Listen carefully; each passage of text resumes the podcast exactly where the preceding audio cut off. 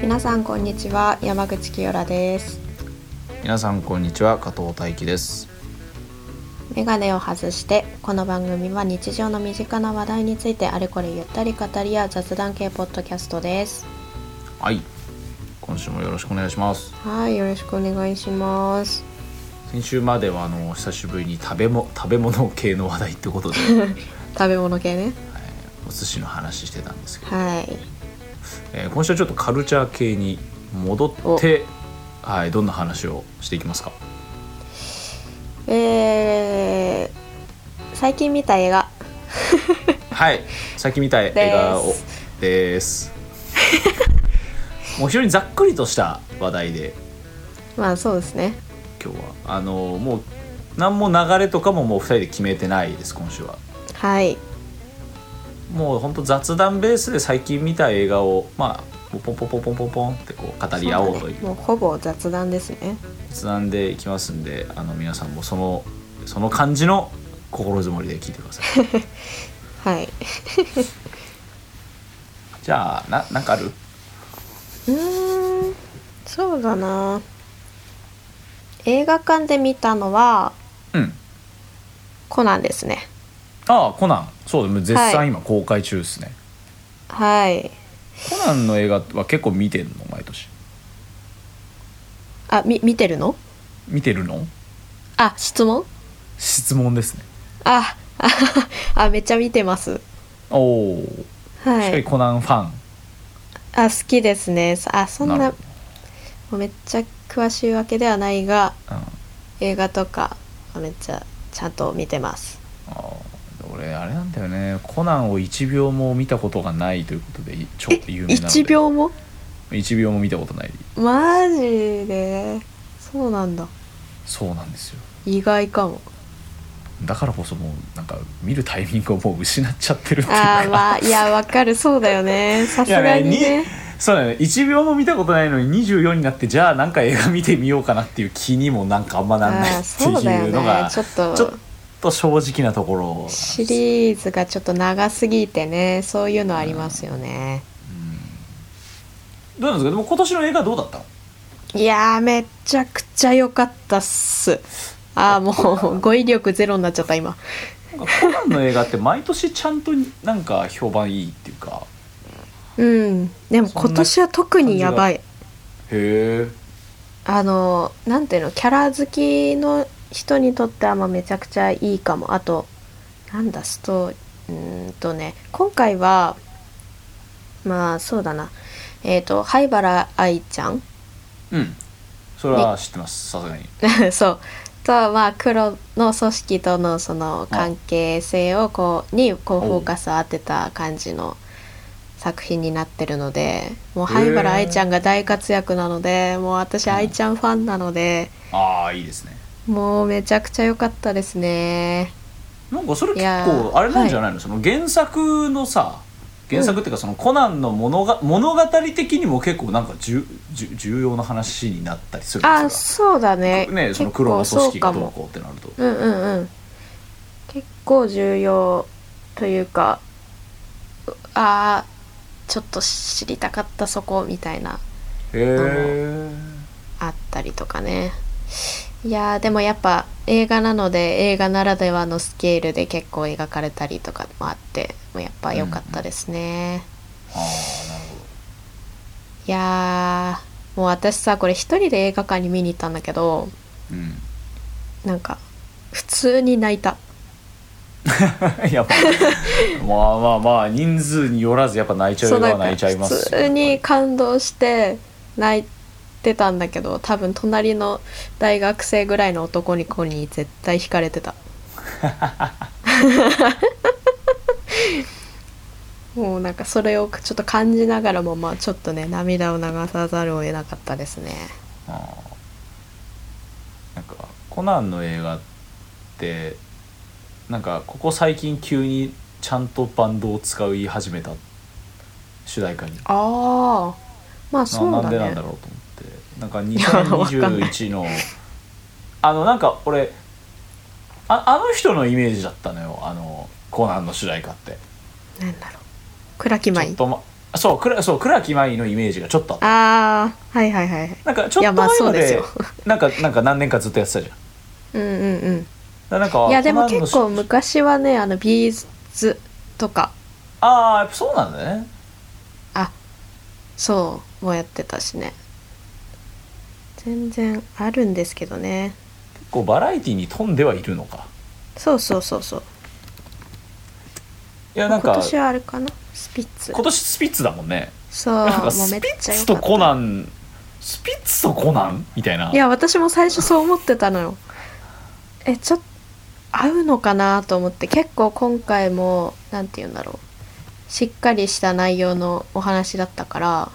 うん合うのかなって思ってたんだけど、うあん別なんにかねスピッツがしっかりしてないとかそういう話じゃなくてなんかこう そうそう雰囲気と合うんかなってこう単純に疑問だったんだけど、うんいやーもう全部見た後にもうあのエンディングテーマが流れた時はもう感動でしたよああめちゃくちゃ良かったっ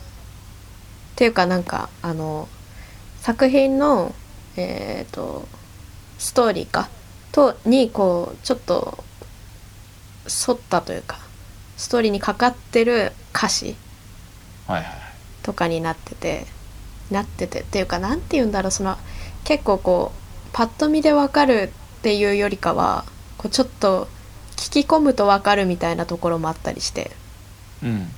すごい良かったですね。なんかそうなんかこの最近その東京事変バンプスピッツってなんか急になああそうだねそうそうそんそかもうベベテランバンドを次々に出してくるから確かに俺なんかそうコもナンそんな感じにになったんだ急にねちょっと前だったらそれこそ福山とか、まあ、倉木舞うんとか、うんうんうんまあ、あとなんかあれかなんか斎藤和義とかの時もあったのかなあああったねなんかそうそうザードなんか意外とかもあったよわかりやすかあそうかザードね昔とかだうとんあれもあそれもあるのかなんそうそうそかう急になんかベテランバンドにそうだよねそうだからいい意味でコナンっぽくないなっていううんうんうん確かになんで最近そうなんだろうねちょっとそうあんまり考えてなかったそれは音楽好きならではの視点ですわそうなのよあなんか今年もバンドで来たっ ていううんほら個人的にはあったりしていやーよかったなそんな感じですかねうん映画館で見たのはコナンかなはいはいこれ最近ま見たのありますあはい、僕最近見た映画でやっぱ僕がおすすめしたいのは「ベイビー・ワルキューレ」ああはいはいはい2なんですけど、えーまあ、ベイビー・アルキューレっていう映画がもともと2021年の映画であってうんうん本当に大好きなんですけどうんうんこれどどんな映画かって知ってるなんか前大輝くんから聞いた気もするんだけどうんちょっともう一回聞いてもいいですかはいすいまあまあせんのさ坂本優吾監督というですね、まあ、アクションとかバイオレンス映画をよく撮る、えーまあ、若手の監督の方なんですけど、うんもう全然なんだろう結構もうインディーズ界隈というか全然こうまだそのこうでっかい、えー制作会社のでっかい予算でみたいな監督では全然ない方なんですけど、うーんまだ全然それはあのもうまだちっちゃい方ではちっちゃい方っていうと失礼だななんでそのインディーズうんうん界隈の方なんですけど、まあ、その「ベイビー・ワルキューレ」まあでもこの監督のな作品の中でもすごくなんて言うんでしょうこうポップでみんな見やすいこう対策に近い作品になっていてですね、まあ、どんな作品かっていうとめっちゃ分かりやすく言うと女子高生2人が殺し屋をやるっていうはお話ですね。うーんあの坂本監督の作品自体は、まあ、そのバイオレンス映画とかがすごい多いんで、うんうんまあ、そういう殺し屋の話とかよくあるんだけどその「ベイビー・ワルキューレ」の世界自体が、まあ、そもそもね、えっと、坂本監督の作品にその殺し屋の話ってすごい多くて、へえその日本に普通にその職業として殺し屋があるっていう世界うんうんの作品なんですよ。うんうーんでそこに所属してるその殺し屋商協会っていうのがあってうん職業として存在してるんですよ。なるほどでそそこに所属してる2人の女子高生が、まあ、殺し屋をやってくっていう、まあ、そういうお話なんだけど、うんまあそのまあまずアクションが素晴らしいんですねへえ主演のその女の子2人が高石あかりっていう女の子と伊沢沙織っていう女の子の2人なんだけど、うんうん高石あかりさんは最近ちょっとドラマにも出たりしてだんだんちょっとこう露出も増えてきてる方なんですけど、うん伊沢沙織さんって人はこの人女優さんではなくて、えっと、スタントウーマンなんですよえそうなのなんでもうバリバリにアクションできる超すごい人へで、えもうまあかっこいいですねすっごいなるほあどのー女優さんじゃないんだそうそうそうまあでももちろん演技もすごいうまうまうまいっていうかね、まあ、面白いですね 面白いな面白いその高石あかりさんの方は結構もうキャピッとしたなんかこうなんつうかギャルっぽいっていうかうんなんかすごいもう超適当ななんかこう、うん、明るい感じの女の子なんだけどうん伊沢沙織さんの方はすごいもうボソボソ喋るもう超インな感じの女の子なんだあそこのなんかキャラクター性の対比も面白いしあうんだけどもう戦ったら超かっこいいっていうそこのギャップもいいんだけど。うんそのこの作品の面白いところはその今のアクション部分のかっこよさってのはもちろんあるんだけれどもうんうんそれ以上にこの2人の日常系映画としての完成度の高さへえそういう見方あのまあこの2人殺し屋なんで殺しは確かにうまいんですようんうんうまいんだけど言ったら社会不適合者でもあるというですねなるほどその普通の仕事ができないというか社会に馴染めない、まあだからこそ自分たち殺し屋しかできないみたいなうんうんなんだけどその、まあ、高校卒業するにあたって仕事に就かなきゃいけないけれどうも、んうんその社会勉強として殺し屋とはいえ普通に職業ついてくださいみたいなバイトとかちゃんとしてください、社会勉強としてみたいなのを上司に言われてやんなきゃいけないとうんうんそこでのなんかこう葛藤抗軍奮闘な感じが面白かったりとかその2人の日常のまず会話のトーンが普通に超面白いうんですねなんかそのめちゃくちゃインな感じなのにそのメイド喫茶のバイトをやらされるくだりとかがええそこがすごい面白いですねそうなんだそうこれまあこれあくまで1の話なんでその今やってた2でああそっかそうもう2ももう2の方がもう断然面白いですねあえー、そうなんだ 1, 1ももちろん面白いんだけど、なかなか珍しくない結構さワンの方が面白いみたいなのうんなんか別に続編ねなんか続編なくてよかったんじゃねみうんたいなうんよくあるよねなんだけどうわもう圧倒的に個人的な2の方が好きで、えー、ストーリー的にそうだねその2人のお話ももちろんなんだけど、うん今回はそのサブ主人公としてうんうんその冴えない殺し屋をやってる男性バディが出てくるの逆にほその男性バディはそのふ主人公2人の女の子を殺して位の高い殺し屋にのしなのし上がってやろうっていう2人う組がいて、うんその2人外2組の対峙を描いてるんだけどうんうんうーんそこが非常にその対比がうまくてほうなるほそどのイケイケのトップの殺し屋なんだけれども超日常生活としては緩い女性2人とそのなかなかうだつの上がらないダメダメコンビなんだけれども志だけは高いやる気のあるこの男性2人組というですねうんここの対比そしてその戦いっていう対比がうまいうんでもちろんアクションもさらに洗練されていてかっこいいっていうのはもちろんさっきのその日常描写2人のゆるいその会話劇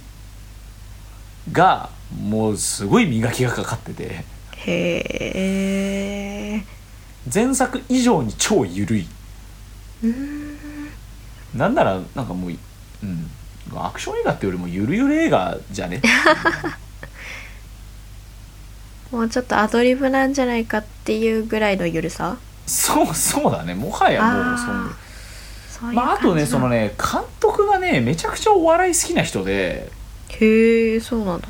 あの坂本監督の作品は基本的に日常風景での会話がなんかこうコントベースな会話劇っていうのかな、えー、そうなんだ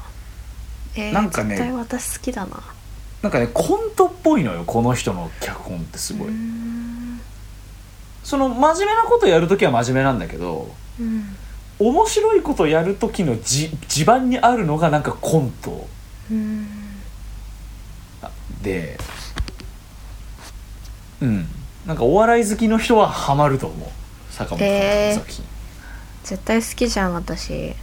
超おすすめですよ、ただね坂本監督の作品 UNEXT でしか見れないんですよ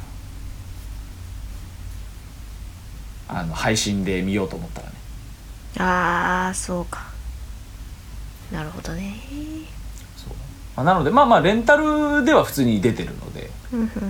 まあちょっと気になる方はあのレンタルでもまあ見れるんでうんぜひ見てほしいそうか激おもろです気になってはいたんだけどなそういう感じなのかはい本当面白かったな、は気になるい、まあそんな私の最近見た一本うんうんうんさあじゃあ京良さんの他に見た映画なんかあるそうだなうーんとねえっとねこれは洋画なんですけどうんえっとね「君の名前で僕を呼んで」ってお出ました出ましたなんですか、出ましたえあれティモシーのやつだよねティモシーって何えティモシー・シャルメの映画じゃなかったっけああそうそうそうそうそそううだだ,、よねそうですちょっと僕は全然私知らないんだけちどそんな詳しくはないんだけ見れてどないんですけどねえ有名なんですかティモシー・シャラメさんってティモシーはもう大好きな人いっぱいいるでしょそうなんだうもうティまモあシ確ーかにめっちゃ良かったけどそうティモシーにハートを打ち抜かれる人は多いんじゃないですかやっぱ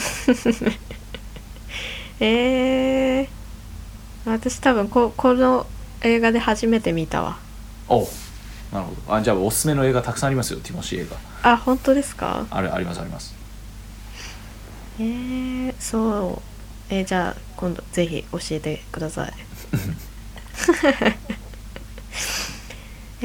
ー、これはなんだろうえー、なんて言ったらいいんだろうな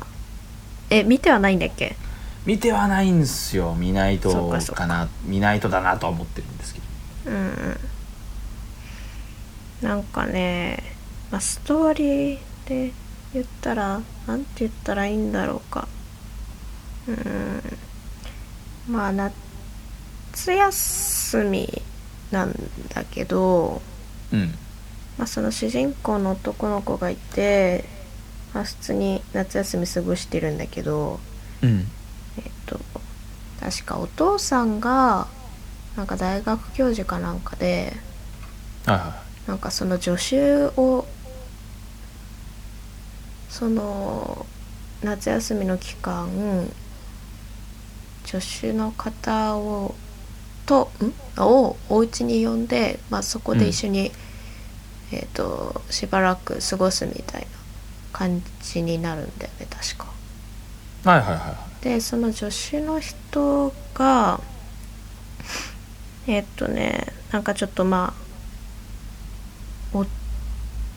うんなんて言ったらいいんだ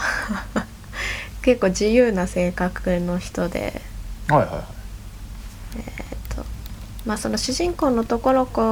は10代なんだけど10代のまあ男の子うんでその助手の人はもうちょっと大人で、まあ、その2人が出会う出会うことになるのよその夏休みの期間に。うんでなんかなんだろうね なんて言ったらいいんだろう まあ普通にまあその2人が恋に落ちるみたいな感じかなあーはいはいはいはいはい簡単に言ったらうんまあその様子を描くって感じかなでもまあ夏休みなんでまあ終わりが来るわけですよねあっていうあひまあとそんひとな感じ夏ひと夏の恋的な映画そうでになするんねですかねそうですねそれです うんうんうんうんやーとにかく美しいですよ全てがほうほうほうほなんかやっぱなんか舞台がね確かイタリアなんだけどうはいはいはいもうなんかもう街並みから何からもう全部素敵ですねはあいいですねイタリアなんだねそうイタリアだったねだから結構イタリア語で喋ってたりとかうんでもなんか確かねこの助手で来た人はアメリカ人かなんかだったからはいはいはい英語で喋ってるシーンが結構多くて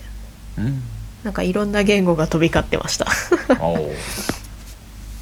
こ面れ白こかのった作品ってなんか俺の記憶の中だとこれあれだよね男性同士の恋愛ああその物う語そうですねそうなんかそのそのくくりでの映画の中のイメージがあったの俺はうんうんうんうんそんな感じですねなるほどいややっぱいやー美しいですよそうあのこの作品撮った監督の新しいやつがちょっと前までやっててえそうなのそうあのルえっとね今そう調べてたんだけどルカ・ガニダーノっていうルカ・ガダニーノかルカ・ガダニーノっていいいうのうん監督なんだけどそう俺結局見たくて見てなかったんだけど「ボーンズオール」っていう映画がちょっと前までやっててそうなんだこの作品もあのティモシー・シャラメがあのえ主演なんだけどあ本当だそうこの映画はねあのね R18 の映画でうーんあのねし食人えっとねカニバリズムの映画で人食って生きてる男女2人の恋愛かつホラーのものも作品っていううーんそう、まあ、人食うんでそういうグロテスクホラー要素もありつつそういう人を食うっていう秘密を抱えた2人の恋愛物語みたいな。うーんめちゃくちゃ見たかったんだけどちょっとタイミングを失って見れずだったんですけどえー、面白そういやーよく知ってるね監督とかそういう名前全然まあ覚えられない、今のはねあの調べてあそういえばそうだったなっていう感じだったねああそうなのそうそうそういやそう君の名前で僕を呼んでは結構名前知ってたんであそういえば見ないとだなーうんうんなんかタイタイトルがなんかすごい好きでうんうんいいタイトルだよなと思って「Call Me by Your Name」ですねあそうだね現代が「コール・ミー・バイ・ユア・ネーム」いいタイトルだよなと思っていや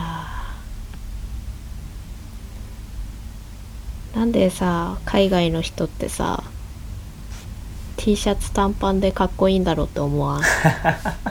あーなんかたまになんかそうあの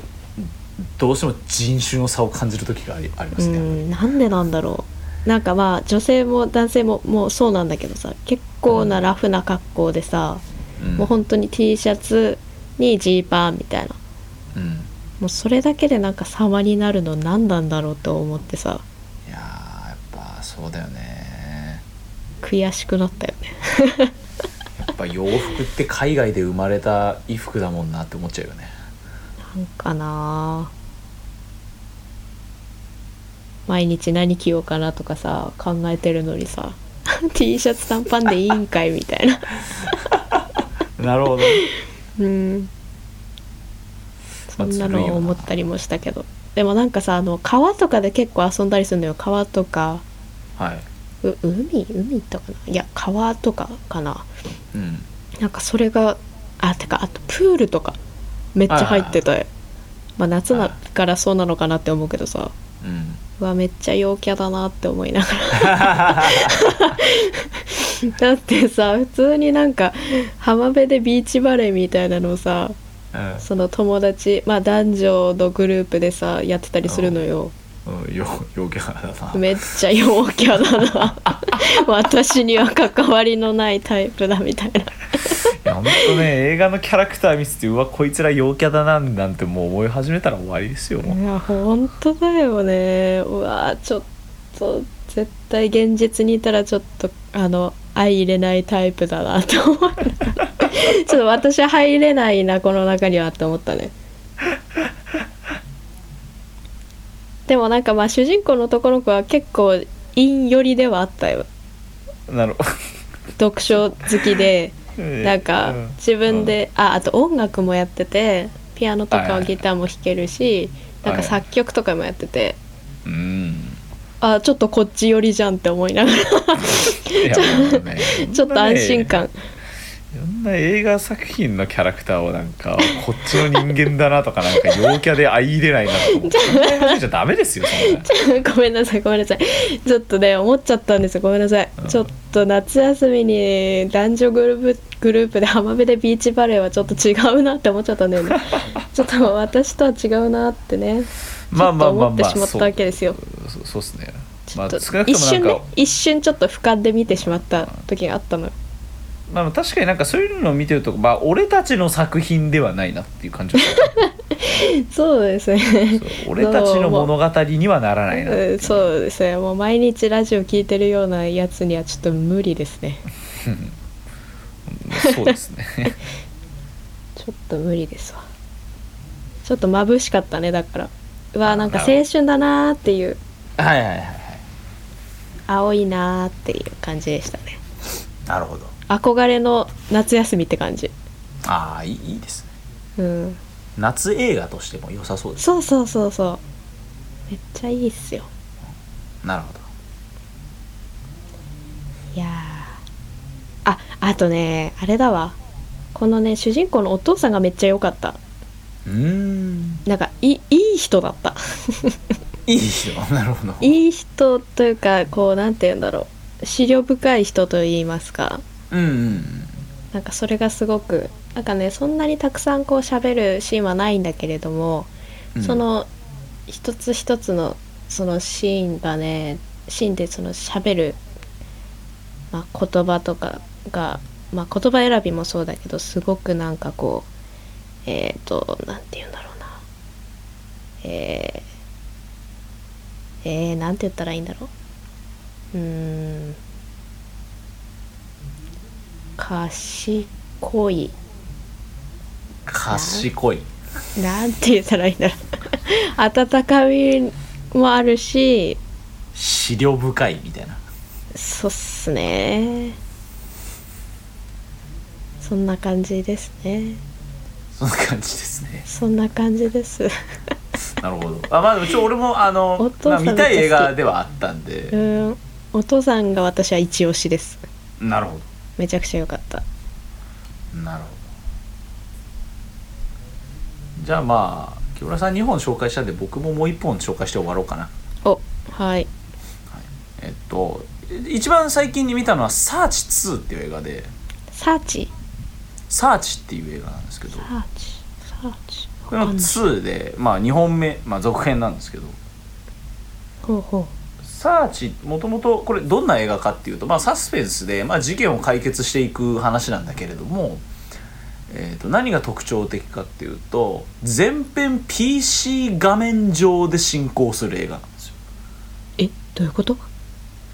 これねあの予告編ちょっと見てもらえばわかるんですけど全編 PC 画面上のその PC 画面がもう映画なのずっとえー、すごなのであの演者が出てくるシーンも全部そのフェイスタイムえー、ビデなオるほどね通話で喋ってるから演者の顔が出てくるだけでいわゆるその映画的にカメラでなんか部屋の中を撮影している様子みたいなものは一切出てこないその画面上でのチャットとかなんかマップの動きとかカメラの様子とかなんかそういうものだけで映画が進行していくっていううんまあそのそこの発想がまず面白い映像が面白いうん、そうだねへえ面白そうなんでそこの発想だけで十分面白いしそれでこううんどういうものになってくんだろうっていう、まあそのだからふと画面に映ってたものがちょっと伏線になってたりとかうーんなんかそういうのもいろいろあったりするんだけどこれ本当面白くてえーっと、うん大学1年生ぐらいの時にね「ワンをやってて映画館見に行って超面白かったんだけど、うんうんまあ、それの2っていうので、まあ、とはいえ続編ではあるんだけれどもストーリー上の関わりは一切ないので。ああのそうなんだ 2, 2だけ見ても全然問題ないです、えーあの全そうなく、のねあの別の話を描いているんでえー、面白そう見たいでなんだろうそのちょっとどんでん返しというか伏線回収的なお話まあミステリーだしおーいいねサスペンスなんでそういうのもあるんだけどそこのそのインパクトも1より強くなっているし、えー、そうなんだそうあの脚本としての強さは2が増していてうーんもう結構自信を持っておすすめできる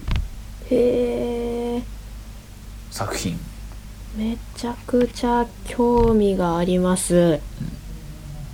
だからこう絶対好きだわこういうの1見れるんであればぜひ1を見てからう行くんうんうとん、まあ、より入りやすいうんうんうんかなサーチ今あれかななんか見れないかな配信であネットフリックスで見れるねあそうなんだうんへえちょっと見てみますこれは絶対絶対見るそうこれほんとさらっと見れるんでだかうんらその PC 上での画面上だけで進めるっていう面白さだけじゃなくてちゃんとそのうんうんサスペンスとしての面白さとかあとねちょっとスリラへえーかなちょっと怖いかなそうなんだあの2の方がよりそうなんだけどえー、ってちょっとこうその衝撃の展開具合がちょっとスリラなるほどーでもあるのでこれ面白いですとてもへえあの映画の尺もね100分ぐらいしかないんで見やすいのでちょうどいいねそうです、まあ、ちょっとあの映画あ予告編とかちょっと見てみるとおなんか面白そうってなってくれると思うおおこれ超おすすめなんでぜひあのネットフリックスで1を見て劇場で2をぜひご覧いただきたいへえそんなサーチ2ですねすげえ超見たいわこ れこれおすすめで絶す、ね、対面白いわ、ちょっと好きなタイプな気がするこれは本当あのいろんな人に勧めたい一本うんうんとまあそそんな感じでお互いに2本ずつ雑談ベースでうんうん最近見た映画を喋るっていう回でした。回でしたはい じゃあ来週から本格的にちょっと映画の話するってことうんうんそうねどどんなことを喋るんですか来週からどんなことえっ、とまあ印象に残っている映画ですかね、ああなるほそう、まあ、今はね最近見た映画をなんかこうただ喋っただけなんだけど まあこういろんな方向性の印象に残っている映画を、うんえーそれぞれ紹介するっていう感じですかねどはいということで来週からはお互いのねそういうあのセレクトした映画を紹介していくっていう感じになりますんでうんあの事前にあの2人におすすめしたいみたいな映画とかねあの印象に残った絵があったらぜひあのリスナーの皆さんからも教えていただきたいですねうん本当ぜひぜひお願いいたしますはいじゃあそんな感じで今週も締めていきましょうはーい、メガネを外してこの番組では皆さんからのメッセージを募集しています。ツイッターでのハッシュタグはメガネを外して、またツイッターとインスタグラムに Google フォームの URL がございますので、そちらにぜひメッセージをお寄せください。ええー、Twitter、Instagram の ID はテイクオフメガネ、えー DM や YouTube のコメント欄などでもお便りを募集しております。えー先ほど、えーも言いましたけれども、まあ、おすすめの映画とか印象に残った映画皆さんあればですねぜひぜひ送っていただきたいと思います。よろしくお願いしまよろす。しくお願いします。えー今回も最後までお付き合いいただきありがとうございました。お相手は山口清良と加藤大輝でした。ありがとうございました。ありがとうございました。